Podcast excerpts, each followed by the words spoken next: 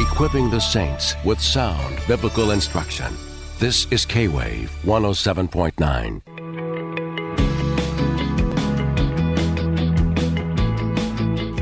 Hello and welcome to Pastor's Perspective, sponsored by Calvary Chapel Costa Mesa. My name is Brian Perez, and here we are, a brand new month of programs for you. We would love to chat with you today till 4 p.m. Pacific time at 888 564 6173. 888 564 6173. That's the number to call. It's the same number you see on the bottom of your screen if you're watching us on Facebook or YouTube today. Give us a call from now till 4 p.m. And answering your questions today are Brian and Cheryl Broderson from Calvary Chapel, Costa Mesa. By the way, neither Brian nor Cheryl will be here next week. So if you have a question for them, you'd better call today at 888 564 6173. What's happening, folks?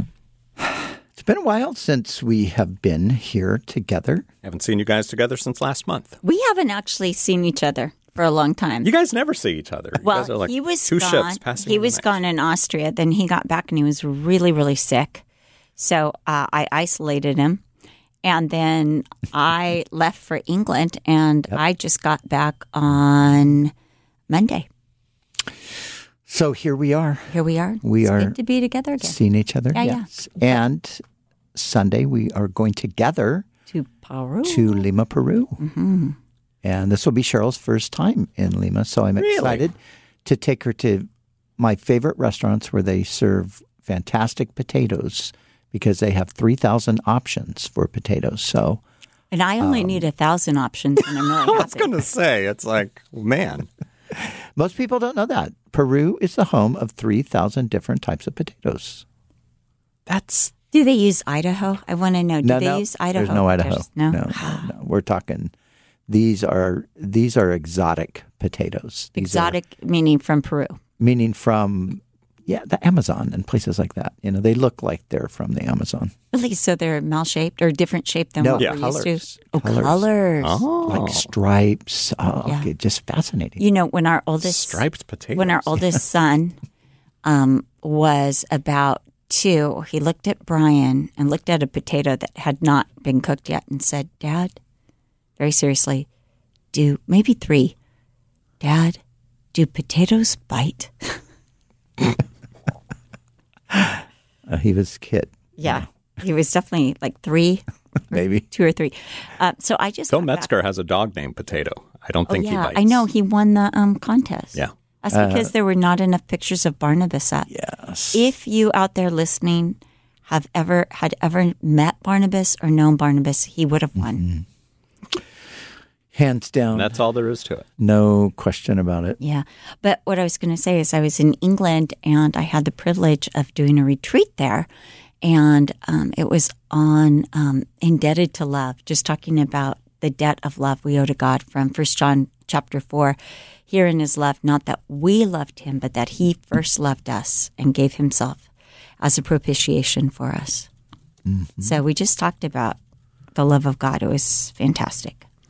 All right. 888 564 6173 is the number to call us today. You can also send us your questions on Facebook Messenger or by filling out the form on the Pastor's Perspective page of our flagship radio station's website, kwave.com. But the best way to get an answer is to call us when we're here, like today, till 4 p.m. at 888 564 6173. Now, before you guys go to Peru, maybe you can answer Christine's question. Do you guys have advice or resources for conquering a phobia of flying? I know God does not want us to be afraid, but no matter how much I pray, I'm still terrified of planes. It will sometimes affect my life negatively for weeks in advance of a flight. I feel guilty that I can't seem to trust God in this area. Thank you for any input. You know, I think that um, I wrote a book called When a Woman Lets Go of Her Fears. But in it, I talked about how some fears are just with us. And David said, When I am afraid, which meant that David got afraid at times. But he said, When I am afraid, I will put my trust in you.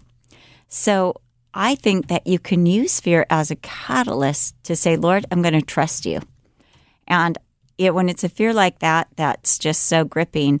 I think the best thing is just to say, Lord, because I love you, I'm going to give you this fear and I'm going to do it anyway. Um, I remember uh, two stories. One is I was flying as a little girl. I think we were going to Israel, and I said to my mom, "I'm kind of, kind of scared," and she said that she was uh, afraid too when she first started flying. But the Lord gave her the scripture. I think it's from Deuteronomy chapter 33 that underneath are the everlasting arms. And she said that she just started visualizing God's um, hands holding up the plane um, every time she flew, and that really helped her. And then um, on another occasion, I was flying with uh, my son, and um, as we were flying, um, he came to me and he goes, Mom, I, I think it's going to crash. I, I think the plane's going to crash. In fact, one time we were flying and I overheard him. He thought we were asleep and he's going, Yep, I knew it. We're going down. Plane's about to crash. Yep. Nobody to tell, but yep, here it comes. Just get ready for it. It's going to crash. So I elbowed Brian, and so he was listening to this dialogue with himself that he kept going about how we were going to crash. But he we, was. we were actually landing. Yes. what we were doing. Oh, is Yes, that okay? So he felt, yeah. he was looking out the window at Yeah. the, the Earth getting closer and closer. but he was he was almost always afraid to fly. And this one time I said, I used the story of Corrie ten Boom where she said, you know, Dad, I don't have the grace to die. And he said, Corey, when do I give you a ticket to get on the plane? Do I give it to you, you know, a week before, three weeks before? Do I give it to you um, an hour before? She said, No, you hand it to me right before we got on the train. He said, In the same way, the grace that you need is given to you in that moment that that you need. And so I told that story to my son, and I said, you know, the reason that you're afraid is because you don't have the grace. Because if you had the grace, you wouldn't be afraid. And so he's like, oh. So then he comes right back to me. He says, Mom, I'm really scared because I'm not afraid. Like, "Wait, what is going on here? But I think, you know, you're just going to have to use this as um, what time I'm afraid, I will trust in you. Say, Lord, you know the cost to me that it's you know other people don't know the cost that it is to do this, but you do, and just pray. you know, we, we have a good friend who um, who spent eh, you know literally decades traveling all around the world, and just all of a sudden, out of nowhere, this fear of flying hit him, Really? and he just you know in his mind he had just reasoned like God, if God would have intended us to fly, He would have given us the Wings? Oh. ability to do it. He oh. would have given us wings. So. We, you know, we've we've invented these airplanes and stuff. This isn't, you know, we shouldn't have done this. Yeah. So so he talked himself into this. Wow. Like, and it, I mean, it was a while. You know who that was? It was Wayne. Yeah. Oh my goodness! And uh, I hope no one reads lips who is watching. you know, for, so for a while he just struggled. He couldn't he couldn't get on a flight. Wow. And then finally, I think what happened is he just realized like God was calling him to go places that he couldn't take a ship. It would take too long to get there. You know, he, he was God was calling him to do things that he needed to fly. So he had to just Trust sort of the bite Mm-hmm. the bullet and get back on a flight. So so I would say to our friend who wrote in, um, just you know, ask yourself this question. Um, is the Lord with me? And He is with you. And then you just have to entrust um, that to Him. And and I, I get it. You know, there are fears and phobias that we have that at times there a phobia is an irrational fear. That that's the definition of a phobia. So trying to talk yourself out of it, it doesn't work that well because it's irrational.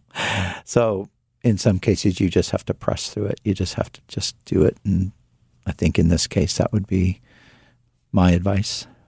Now, would everything you guys just said apply to all phobias, you think? Well, in my book, um, when a woman lets go of her fears, I listed. I think it was. I only listed twenty or twenty-five different phobias, but I think the same lesson of trusting the Lord is the answer for every fear. Yeah. It's to trust the Lord. I can't think of a fear that, you know, not trusting the Lord would work. yeah. Oh, you're afraid of that? Yeah. Don't trust. Don't trust Lord. God. Yeah. Don't trust the Lord on that. But I really think, you know, as David said, what time I'm afraid. And he didn't say, I mean, obviously, David wasn't flying uh, because airplanes were not yet um, invented. no, he was in a bit of a more precarious situation. Right. He was on a battlefield. Yeah. Or it could have been just being hunted down um, by Saul. I mean, there were so many Yeah. uh, different situations. But yeah, I think that fear is actually an opportunity to trust the Lord. We can see it that way an opportunity to say, Lord, I can't trust my feelings. I can't, uh, I can only trust you. And I think of so many people who, um, there was uh, the book uh, by Heather Mercer. What was it called? Uh, Her story. the her story, about, yeah, where um, she was kidnapped by the Taliban. Oh, yeah. Prisoners of Hope, I think it is called. But um, she was afraid, and she talked about being terrified, and you know, really breaking down at one point, and learning to just have to, uh, whether you're afraid or not, just relying on the Lord. What else are you going to do? Yeah, and I think in so many things, um, the fear again. There's there's It's amoral, there's fear that's crippling. legitimate and understandable, and of course you're afraid of that. Everybody's afraid of that if they're honest. But then there are those fears that are unfounded, and I think the fear of flying is is one of those that um, you know. I mean, yes, I have a friend that is a pilot, and she said um, that fatalities in aircraft are so rare. Yeah. I mean, in Um, you're more- comparison to cars. Exactly. That's what she said. You're Yeah. more likely to die. And now, now we're now our poor little listener is like It's fully afraid, afraid to to get in the drive. car. You know, so maybe we ought to. We just better just stop on, this. yes, Yeah, okay. just trust the Lord. Just use it as an opportunity to trust. But what's the what's the great Isaiah f- Isaiah forty one ten passage that you've known since you were a Actually, Small. mine is Isaiah forty one thirteen, and you always say ten because they're an awful lot alike. But it says, "For I, the Lord thy God, will hold thy right hand, Right. saying unto thee, Fear not, I will help you." yes, that's a great one. And that's thirteen. Ten is almost the same, but just a little different. Okay. But yes. Christine, thank you for sending in your question on Facebook Messenger. And uh, the book that Cheryl mentioned, by the way, uh, Prisoners of Hope by Heather Mercer and Dayna Curry. And the other book Cheryl mentioned was her book, When a Woman Lets Go of Her Fears. Man, I can't believe you remembered the name of Heather's book. That was really good recall. Thank you. It's such a great book. Yeah. It really is.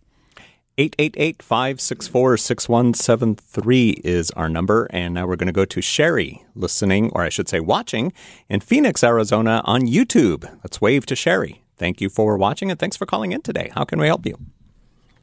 Hi, Brian, Brian, and Cheryl. Thank you so much for taking my call. You're welcome. I actually went to CCBC Murrieta years ago, and I sat in classes with Brian and Cheryl Woo woo! years and years ago. So I'm so excited I caught the two of you. great. My husband's a Brit, so I also love England, and we'll visit in a month. So I'm excited, and I'll check out York, uh, a Calvary Chapel if I can find it. oh, I'm good. You're going to go to York.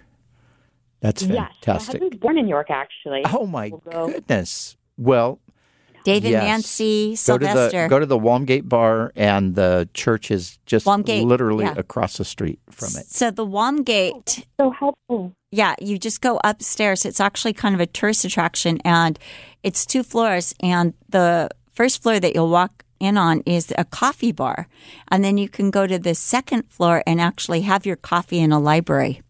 Yeah, it's called Castlegate amazing. Coffee. Castlegate Coffee. It's it's wonderful. Everyone's a believer who's working the um, coffee bar. Yeah. It's just awesome. Consider it done. I will be there. Yes, and your husband's probably going to take you to the Shambles, which is the street. walked there before. You have been there. So pretty. It's so cool. Yes. We went to the York Minster and heard and watched them all rehearse and, and just speak with and sing with the organs. It was amazing. Oh, yeah. yeah, yeah. The York Minster's great. It's gorgeous. It's gorgeous. But thank you so much. Um, so, uh, just a little plug, real quick, for your show. I have been so so blessed by this show.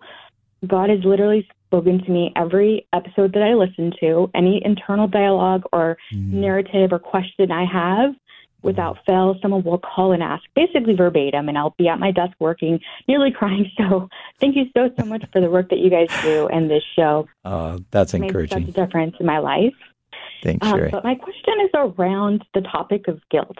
So I personally uh, just feel like I, I just found the verse last night. Um, it's First John three twenty through twenty one, and it's talking about how guilt is a feeling.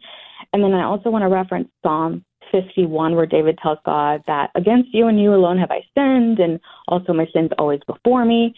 So basically, I kind of feel like David consistently. It's probably just a stronghold, but I just feel like my sin is always before me. And so I found this verse that said, "Does guilt guilt a feeling?"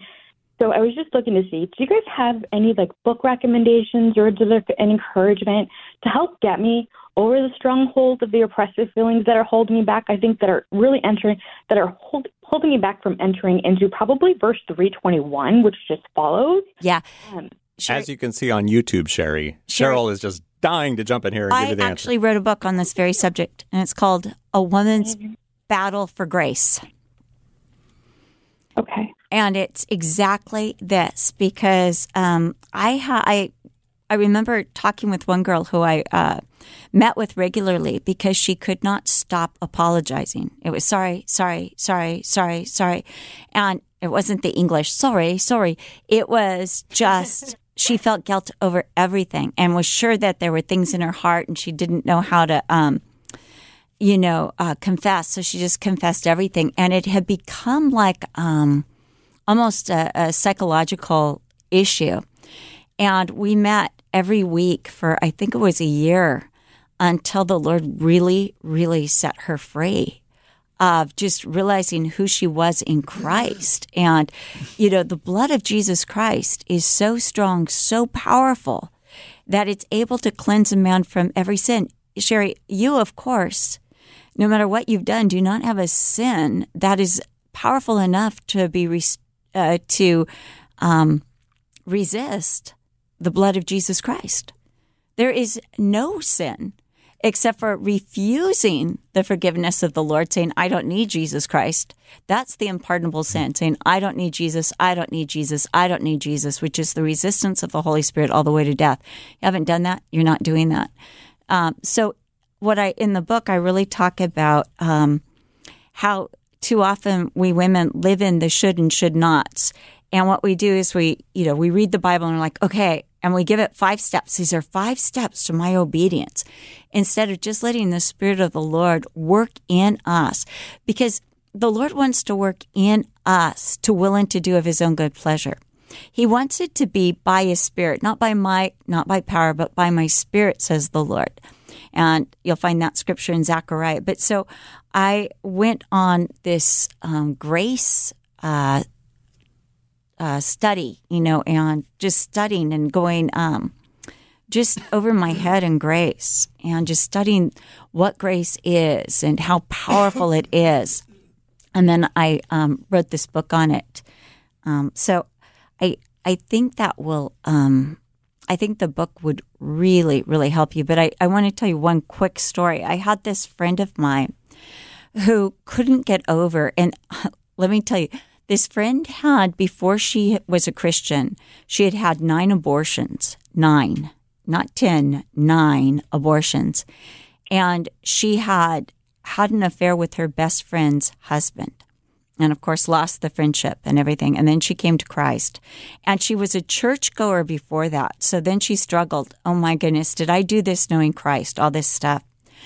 And she was reading in malachi where god says as far as um, the east is from the west. So far have i removed your sins from you and thrown them into the deep sea. And she said lord you said you don't remember my sin. Why am i remembering my sin? And she said, The Lord spoke to her and said, I allow you to remember your sin so you never go back, but your slate is clean with me. So sometimes a consciousness of, of sin or like our past, it, it makes us grateful to God and it keeps us because we don't want to do that again. We don't want to go back to that estrangement or that pain and we just see it and go, ah, how could I ever have done this? But as far as God's concerned, your slate is totally clean. You know, He is able to save to the uttermost all who come to Him. And, you know, if we confess our sins, um, he is faithful and just to forgive us and to cleanse us from all unrighteousness. And the word confess just simply means to agree with God. Now, this is where I differ from a lot of people. I don't think that um, we need to just sit there and try to think of did I sin today? Did I sin yesterday? Um, some people like that practice. I don't agree with it. I think sometimes when you're contemplating too much, where have I sinned? Where have I messed up? That we start putting restrictions on ourselves or seeing things as sin that God doesn't see as sin. Like, oh, I shouldn't have watched, you know, uh, Sound of Music last night. I was wasting my time. You know, I, I could have been more productive. I could have been reading my Bible or I could have been witnessing. And the Lord's like, um, I really enjoyed Sound of Music when I was watching it with you. You know, what, what's your problem here? and I think that we can put these strident measures on ourselves that God isn't. God allows time for rest. The Sabbath was a time of rest and restoration.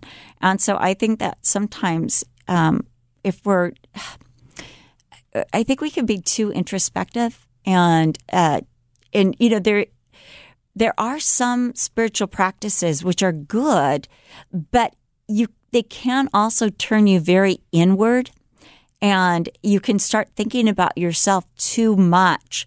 And uh, Tim Keller wrote a great book uh, called Self Forgetfulness. It's one of the best books I've ever read. But it's just about um, not giving your feelings too little credibility or too much credibility, but just to um, just forget about yourself. We used to sing a song at Calvary, let's forget about ourselves and magnify the Lord and worship him. There's a time just to like, okay, my eyes are too on me. Let's just get them on the blood of Jesus Christ that that forgives a man from every sin. What do you think? Spectacular. mm-hmm. Thank you so much. You said all the right things and it's so helpful. Mm-hmm. And I will look into each of those books and safe travels to Peru and okay. eating your potatoes. That's right. Three thousand different types. I'm, I'm going to say I'm going to say two things. And um, number one, the passage that you're referring to in the Psalms. Remember the context of that, because yeah. David. This is David is describing before he confessed his sin. So my sin is ever before me because he's not he's not confessed it. He's he's trying to hold it in, and then there there comes that moment, you know, where he does confess, and he goes on to acknowledge how when he does confess, um, you know, God has has uh, forgiven him and cleansed him. So that's number one. Secondly, um, you know, this is classic condemnation that you're experiencing, and condemnation is the devil's work and it's to condemn you, to get you to feel that you have offended God in some way, shape, or form, and therefore you're just always on the outs with God to some degree or another. And you just have to take to heart Romans 8 1. There is no condemnation for those who are in Christ Jesus. So when you when these feelings come upon you, you have to recognize that this isn't the Lord. God's not condemning me. Uh, Paul goes on, just, I mean, you know, meditate on Romans 8 for a bit. That'll, I think, greatly encourage you. But, you know, Paul asks these rhetorical questions Who is the one who condemns? It's not Christ. Christ died for you. Rather, he's risen from the dead. He's at the right hand of God making intercession for you. So it's the enemy who is condemning. And we have to learn that this is what he does. This is one of his tactics against us and then we just have to resist it by standing on that truth that there is no condemnation for those in Christ. Sherry, thank you for calling us today on Pastor's Perspective at 888 564 6173. Ron hung up. Okay, so let's go to Karen in Lynchburg, Virginia, listening on Equip FM. Thank you so much, Karen. How can we help you? Um, thank you for taking my call. Um, it's interesting the title of your radio show, Pastor's Perspective. I seem to have different perspectives than my husband on some things, and just was wondering if you could give some advice. For example, he made a vow before we got married about um, not drinking, and then he made it because his friend's father was an alcoholic, and he said he wouldn't drink at all. And so I came from a home where my dad was an alcoholic, and so when I got saved, I didn't drink anymore. Anyway, my question is, he um, feels like he's released from the vow after the friend's father died, and so occasionally he'll have alcohol. And I always have, I feel it's so offensive to me. I feel like, you know, because occasionally it'll be in our home and I can't stand it. it. And yet I know I'm just supposed to still lovingly accept that and his perspective. But any advice on that? Is he, is he getting drunk? No, he does have occasional drinks, but no, he doesn't get drunk. Mm-hmm. Do you have a church that you go to, Karen? Uh huh. I I think uh, you need some counseling because I think um, I think that it would be good to go to marriage counseling. Even healthy marriages need uh, counseling. I was talking to a friend of mine who she and her husband just recently they've been married for over twenty years, and she said the counseling has just made the the biggest difference because they realized they weren't really hearing each other. And I think your husband is thinking, you know, this is a liberty. There's nothing wrong with it. I don't get drunk. And he's not seeing the torment that it brings you. And I, I don't think he quite understands that. And that's what a counselor might help him to see that this is not really about liberties. It's about, um, it's about childhood trauma. And it's not something you can just if someone says oh just get over it it's not like that. It's not like oh yeah fine i'm great now. Because you told me to get over it i'm over it. Uh, there's some there's some triggers there and i think that that would be really great to get some marriage counseling i know that um, there are some even some christian marriage counselors that you can even do it um, over zoom um, in your own house. Uh, you and your husband could sit, you know, in front of the screen and talk to somebody, a Christian um, marriage counselor. But I would really suggest that maybe your church can recommend somebody because what you need is um, you need tools and you need the tool to be heard by your husband so that he understands. And, you know, in uh, First Peter chapter two, it said that the husbands are supposed to dwell with the wives according to understanding, and this isn't so much a moral issue as it's an understanding issue. And I think that that's where counseling would really, really um, come in because I think it would help you to understand him, where he's coming from, and it would help you. Um, I think it would just give you tools to strengthen your marriage. So, Karen, I noticed here too. There's more. There's more to this than just the drinking issue. Um, the other issue of pornography, um, and then the, it says this, and I'm, I'm reading off of our screen here. It says he is not sorry, and I don't know how to address this and feel hurt by his action. So, is that is that what you said? He's not sorry about that. Um, it just that he didn't apologize. Then he also said, "Well, I've already spoken to you about it, but I don't ever recall him speaking to me about it." About the So then I pornography. About the pornography. Yeah. Yeah. I mean, he's mentioned other people do, but I. Yeah. And then he's saying, "Well, then what do you want me to say?" And then I just get quiet in the sense that, "Well, I think you know what to say." Yeah. so, Um, and I said, "I'm." So it's it's more like, yes, we talked about it. He'll say, "I'm sorry," but it's not that. I don't know. I feel like there's more there, but I Yeah. have to let go and accept it. Yeah. Yeah. I think uh, really, uh, you know, just listening to what you're saying and what Charlotte said, I it sounds to me like um, your husband needs to have a bit of a heart check. Um, you know, I, it sounds like there's an insensitivity there, and um, you know, having a drink is neither here nor there in one sense, but with a sort of a cavalier attitude that, um, well, you know, I'm going to do this. I took this vow, but now, and not taking your feelings into consideration. And then when you put the pornography in, now, you know, pornography is a sin. So drinking isn't necessarily a sin, but pornography is a sin. And so I think there's an issue there in his own heart. And I think counseling, this would be a good, a good step if he would do that to get in and speak with a counselor. So that would that's what we would advise. Karen, thank you for calling us today here on Pastor's Perspective. We're going to take our break and then we'll be back in a little bit with more of your phone calls. So call us at 888 564 6173, 888 564 6173.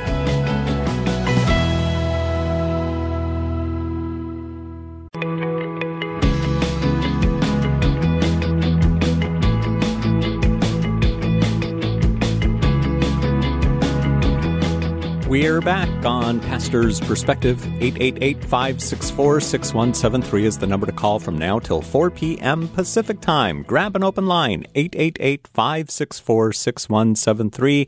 Brian and Cheryl Brodersen of Calvary Chapel, Costa Mesa are here to answer your questions. They would love to chat with you at 888 564 6173.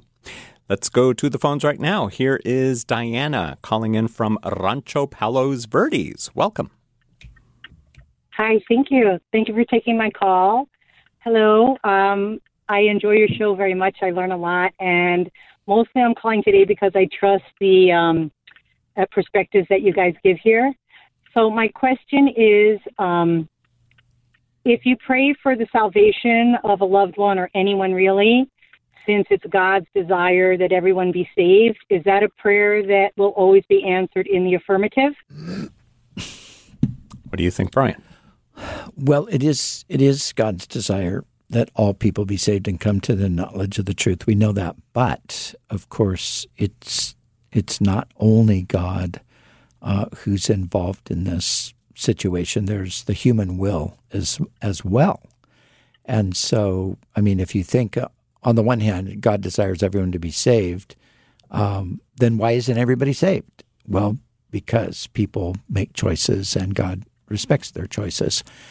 So I would say I, I can't I can't say that it's a 100% guarantee that if you pray for this unbelieving person, they're going to be saved. But I think the the possibility is going to increase that they are if you pray for them. So I do think that praying for them is the wise thing to do. You know, I was thinking about, I think it's First Corinthians chapter 7. And it says that if you're married to an unbeliever and they're willing to stay, mm-hmm. stay mm-hmm. because the believer in the house sanctifies mm-hmm. the unbeliever and the children. And this is what I think by that. Uh, we think of sanctified as um, make holy, but it actually means set apart. And I believe what happens is as we pray, that every, I want to say, heavenly tool is brought to bear for that person's salvation. Mm-hmm. That they, that God turns his attention to sending them every opportunity possible to be saved, uh, to create circumstances in their life for their salvation and I, you know, they're set apart uh, to. Um, yeah, to, they, be, they become become an object mm-hmm. of of God's working, mm-hmm. and you know, there's a passage that speaks about the God of this age, speaking about the devil, who blinds the minds of those who do not believe. So, as we're praying for people, we are helping to remove that blindness, or you know, we're helping whatever is going on in the spiritual realm to be broken up to bring people to a place where they can actually hear.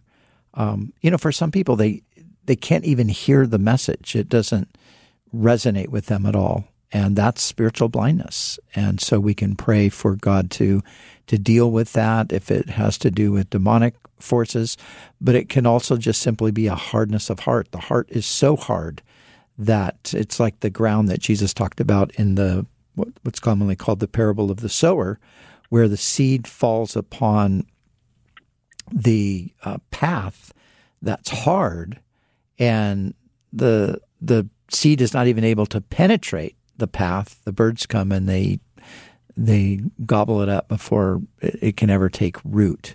So we can pray that God will soften up uh, a person's heart, that the that the seed might fall on. What's the story soil. with George uh, Mueller? He uh, Mueller. He had all those people on his prayer list that he yeah. prayed for every yeah. day. What? He, so George Mueller was a um, he was a philanthropist. He was uh, an evangelist. He was a pastor. He took care of uh, thousands and thousands of orphans in England back in the 1800s. And he was a man who was deeply committed to prayer. And he had five people on his prayer list that he prayed faithfully for daily For their salvation. for their salvation. And um, over a course of 40 years. So, over a course of 40 years, he prays. Three of them come to faith sometime during that 40 year period. George Mueller dies, and there are still two that haven't come to faith. Right at his death, one of them comes to faith, and then the final one comes to faith at his funeral. George's funeral. And so it, you know, all five came to the Lord, but it was over a very long period of time. I know people that have been praying faithfully for people for decades, and those people are still hard hearted. They're still resistant. They're still not interested. But um, thankfully, the people just keep praying, and we're giving God an opportunity to work. So, What do you think, Diana? Thank you so much. No, that was wonderful to hear. Thank you for that. Yes, I appreciate that. Can I ask one thing real quickly? Yeah.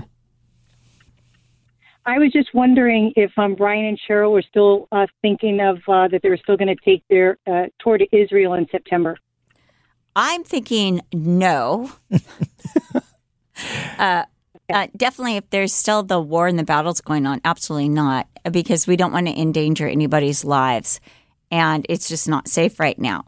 Um, should there be an incredible ceasefire where both sides agree, like we're not going to hurt each other anymore, we're going to stop this, um, then I would say, all right. So we're just kind of waiting. we're still for- scheduled to go. Yes, actually. we are. And our our 'Cause tour they won't- company is confident that everything's going to be fine. I don't know that I share that confidence with them, but um, Well, they won't give us any money back until uh, the planes. yeah, uh, the trip is in November, actually, not September. Hmm. Um, so as of this moment, we are still scheduled to go, but we're we're, we're just watching to see what happens.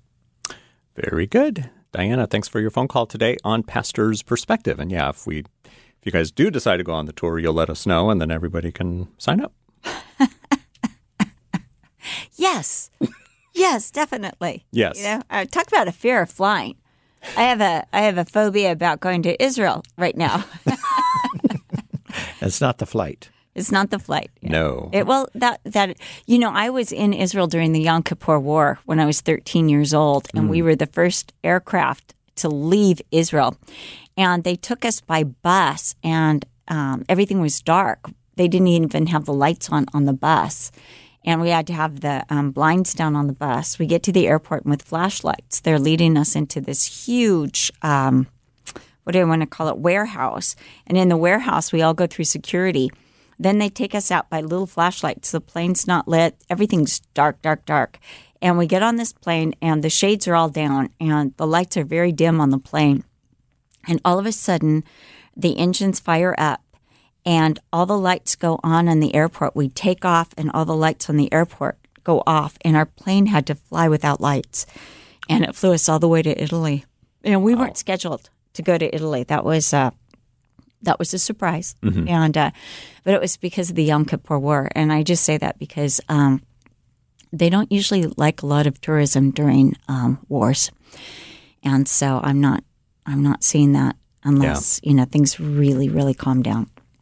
Triple eight five six four six one seven three. Here's a question that was sent in online using the form on our flagship radio station's website, kwave.com. Gloria writes Theologians like Spurgeon, Edwards, and others emphasize a supernatural experience to be truly saved, to be brought to the horrors of your sin and an opening of one's spiritual eyes to see the beauty of Christ as all sufficient Savior. Can you be saved without this experiential salvation? Yes, On the You count know- of three. I have a friend thankfully. And it was interesting because I said to her, When were you saved? And she said, I don't know. She said, But one moment, um, she said, I knew I wasn't saved, but I was going to Calvary. And she said, And then I knew I was. And, you know, it's kind of like C.S. Lewis uh, said about uh, going to, was it the zoo? The two, yeah. He said on the way there, he knew he was not saved, but he had been contemplating, you know, Jesus and, and God and all of these things had just been churning with him. And he, he knew he wasn't saved on the way to the zoo, and he knew he was saved when he left the zoo. Mm-hmm. But he didn't remember saying any particular prayer or doing anything. It was just this realization like, I believe in Jesus No, Christ. it was on the ride to the zoo. Oh, on the ride to the zoo Yeah. that that happened. So once he got to the zoo, he was he, saved. he was saved. Yeah. yeah. Yeah, and he didn't really know exactly what what happened. Mm-hmm. Yeah. Yeah. Yeah. So I mean, you know, you you think of um, uh, somebody like Spurgeon, who did have, you know, quite a dramatic conversion. He's a young, he's young. Like eight or 10? No, well, you know, he grew up in a Christian home. Okay. So he had all these influences, but then, you know, he was from a, a, a Calvinistic background, obviously. So he always felt very much condemnation and unworthiness and um, focusing a lot on his own sinfulness and therefore feeling condemned. And he went into a little Methodist chapel, and the preacher, he tells the story, the preacher couldn't really preach at all. And, you know, Spurgeon became known as the Prince of Preachers, so he was an extraordinary preacher. But this guy uh, could barely put uh, two sentences together. But yet he, he just, in earnest, he called out from the passage in Isaiah, Look to me, all you ends of the earth, and be saved. And he looked right at young Spurgeon when he said it, and that was the moment God, you know, pierced his heart, and he he was saved at that moment.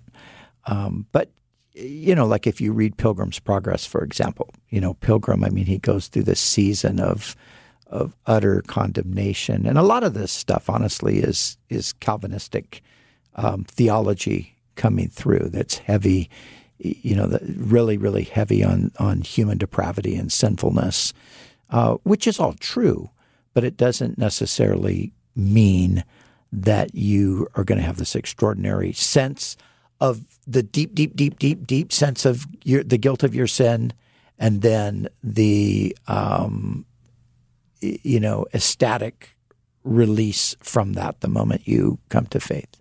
That does happen for some people. It doesn't happen for everyone. Gloria, thank you for sending in your question online. And now let's go to the phones with Wendy in Vista, California. Welcome to Pastor's Perspective. Thank you for calling 888 564 6173. Hello. Hi, Wendy. You know, we used to live in Vista. So much. I know, and I go. I go to Pastor Rob's church, which is your old. You guys set it up, right? Yeah. In Vista, Yeah. Yes. and I was so bummed that I didn't go before because I used to go to a church in Pomerado, and now I found Calvary in Vista, and I, I love it.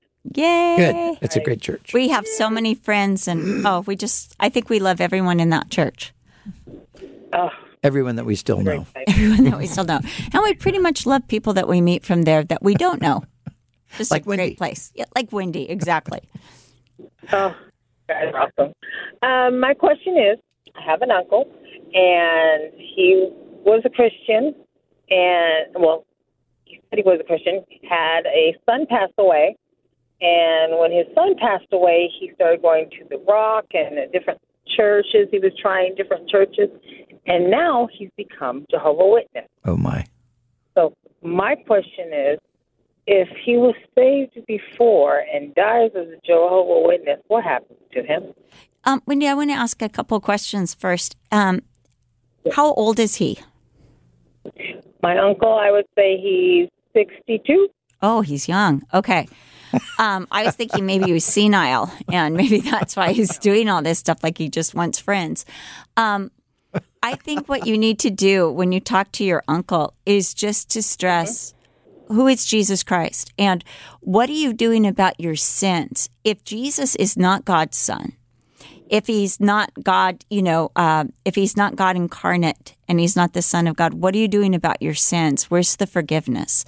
Um, because what they believe about um, Jesus is where things get really, really crazy. And, you know, we have to believe in the propitiation of Jesus' blood for our sins as the covering. And they don't believe that. They believe that, you know, it's by their works and that Jesus is just an emanation from God, but not actually um, uh, God incarnate. Brian, what would you add to that? You know, but I think that's something that you could talk to him openly about. You know, this is different because he might not know it's different because they'll use a lot of double talk. So he might not know what he signed up for. But then When that's going back to about this. it. He said they because because they don't believe in war. Yeah. See, I was like, that's that's kind of like Yeah. what I'm thinking that he doesn't realize how how Yeah. um different. Well, yeah. he, they don't believe in war, and they don't believe that Jesus. They don't believe in the Trinity. So you might tell them that too. Tell them that they don't believe in the Trinity, and they don't believe that Jesus is God manifested in the flesh. So they don't believe John chapter one verse one. In the beginning was the Word, and the Word was with God, and the Word was God. They don't believe that the Word was God. So that's a serious theological error. That um, if he if he were to embrace that, it doesn't sound like he even knows that at this point. But if he were to embrace that, that would be to reject Orthodox Christianity. So, you know, you might let him know that okay, there's other people who don't believe in war that he could go and and you know kind of get um, the Friends Church, uh, the Quakers. They don't believe in war either, and they're Christian pacifists as well. So, yeah. Oh, okay. And on your Sunday night services, do you guys broadcast them? Uh, they're online. We broadcast them online, online. but not on the radio. Good to know. Yes, that's right. Thank you, Wendy, for reminding me that. Uh, is there a Sunday night service this weekend? or are you guys going to be gone? And I am going to be gone. And then- but my good friend Richard Semino is going to fill in Nice. for the next two Sunday nights. Yeah. So we finished Luke chapter one in two weeks. It took us to get through. Now Richard's going to go back and do a deep dive into a couple sections of Luke chapter one, oh, which Oh, okay. will be fantastic. And then I'll come back and we'll go into Luke chapter two. Very nice. And that's Sunday nights at 6 o'clock at Calvary Chapel, Costa Mesa. Wendy, thank you for your phone call. Now let's talk to John in Orange County, California. Thanks for calling 888 564 6173. John. Hi there. Hi. Hi. I had a, a question I was thinking about as I was listening to the show. I was hoping to get some help with. Okay, let's hear it. So I, I used to be a full non-believer, and I'm I'm starting to become more familiar with Christianity. But but there's one thing I, I'm struggling with, and I hope you can give me some perspective. Okay. We'd love to try. Yes. So the as I read more of the the Bible and then different verses, um, one that really stuck with me is in uh, Exodus, Exodus 20, 21, talking about slavery. Um, when I read that, I struggle to find any moral ground for that to be acceptable. I'm wondering what your perspective is on that. What What does the verse specifically say? Uh, I don't have it in front of me, but it's along the lines of you may enslave uh, people and territory around you, and there's rules for how you should treat your slaves. Right. hmm Yeah. Well, you know that slavery is universal. Was um, you know from uh, as far back as history goes, slavery existed. So during the Old Testament period, God separates a people for Himself, beginning with Abraham and then his his descendants, and then we come to the Law of Moses and in the law of Moses, you have the legislation for the nation, and that's where you have instruction about slavery. If you look at the, um, you know, kind of the I don't rules. I don't know if that's the right word, but if you if you look at the the culture surrounding Israel, all- of them it, um, practice slavery.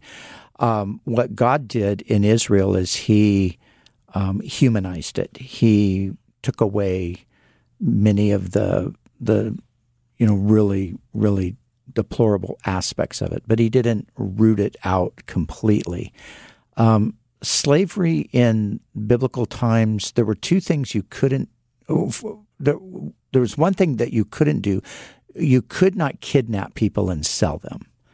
And so slaves in biblical times were basically the spoils of war, or people were indentured slaves, meaning that they sold themselves into slavery because they had no way to pay their debts apart from that. So when you look at the situation in Israel, that is pretty much what you're talking about there. So, you know, people say, well, why didn't God just say there can be no slavery, um, you know, among you as a people? Well, again, the Old Testament is it's not a perfecting of things it's it's modifying things it's taking uh, the edge off of sin to some degree to wait for the ultimate deliverance that's going to come through Jesus the Messiah. So we come to the New Testament period, and we have, um, again, we have universal slavery. This is the context in which the New Testament was written. Some people say, well, why didn't the church do away with slavery? Well, part of the problem was most of the church was made up of slaves, so they didn't really have too much of an ability to do anything about it. The church wasn't some massive institutional thing like we think of it today. This is just a, a very small group of people, a minority of people. So they had they had no power or clout uh, to be able to in any way affect the the social condition in regard to slavery at the time. But this is what they did. They undermined slavery. They set the they set in motion the ultimate demise of slavery by undermining it by reminding slave owners that they also have a master in heaven and that they are to treat their slaves like their brothers and sisters. So this completely takes um, out of slavery uh, the the you know the negative side of it that we would know in uh, what was experienced in the U.S. The U- U.S., uh, of course, our history as a country with slavery is one of the great blights on our history. Um, but that history was com- that history that slavery was completely against the scripture. It was uh, based on kidnapping, and it was race based. Slavery in the, the scriptures was never race based. It was always just you know people who again were spoils of war, people who were um, sold themselves uh, to pay their debts and, and so forth. But so. also think about this: how many times in the law, in the book of Exodus, when God is giving the law, he said, Remember, you were slaves yeah. in Egypt. Yeah. Remember, you were slaves in Egypt. Yeah. So it goes back to what we call the golden rule do unto others as you would Yeah. want them to do to Yeah. You. Well, there's a story in the New Testament about a man named um, Philemon, and he has a slave named Onesimus. And Paul is a friend of Philemon, and he's also a friend of Onesimus. So an Onesimus runs away, and he happens to run into Paul. Paul leads him to Jesus and says, Okay, you need to go back to Philemon. But he writes Philemon a letter and says, Okay, Onesimus is coming back to you. When he comes back to you, receive him no longer as a slave, but as a brother. And so that is the kind of the death knell. So, you know, in again in American history, when we have the um, the end of slavery in the 1800s, and we have the um, the group of people. What do they call the what are they called? Yeah, but they're what was the name? Abolitionists. Abolitionists. Yeah, the abolitionists. They're all driven by their faith in God, their belief that all people are created equal, and they are opposing slavery on that basis. And so, um, well, even Harriet Tubman, who was a slave, she said, God don't want nobody owning nobody, you Yeah. know, which was so true, you now, know? on my ba- on my website, backtobasicsradio.com, um, you can go under the teaching tab there. And if you look under my series on um, Colossians, um, w- listen and watch is where it is, Brian. Um, if you go there to Colossians, I did a message on uh, an in depth message, much more than we can, but it doesn't look like it's on there. It's here somewhere. Is Colossians on there? I don't see it. Anyway, um, yes, I did. I did a message from Colossians. Why isn't Colossians on this website? It should be here. I don't know, but you might be able to find it on uh, the back to. Well, no, it says here that it's. I don't know. But you did do a message one time on it. I did. Yes. you know, there are other books too that message. deal with um, issues like this. And I'm thinking of Christopher Wright, yep. Uh, Wright being W R I G H T. Yes. And he wrote a book called The God I, I don't understand. I don't understand. And there's also a great book by Paul Copan called "Is God a Moral Monster?" And uh, slavery is addressed in both of those books. And I think again, like um, we were saying, is um, we just had a great message by my son Char just a couple weeks ago too, um, where he broached this subject too, and talked about how it was the Bible that put prohibitions the first time. Prohibitions on how a master could treat a slave. And before that, there were no prohibitions. Right. I did find the Colossians series. What you got to do, though, is uh, go to the search engine on backtobasicsradio.com, the little magnifying glass thing, and type in Colossians, and then you'll see all the different messages there. Any particular one that. Uh, The Bible, Christianity, and slavery. there it There it is. All right, check that out at backtobasicsradio.com. John, thanks for calling. Everyone else, sorry that we couldn't get to your call today. We will be back live on Monday, so have a great weekend. See you at church on Sunday. For Brian and Cheryl Brodersen, I'm Brian Perez, and Pastor's Perspective was sponsored by Calvary Chapel, Costa Mesa.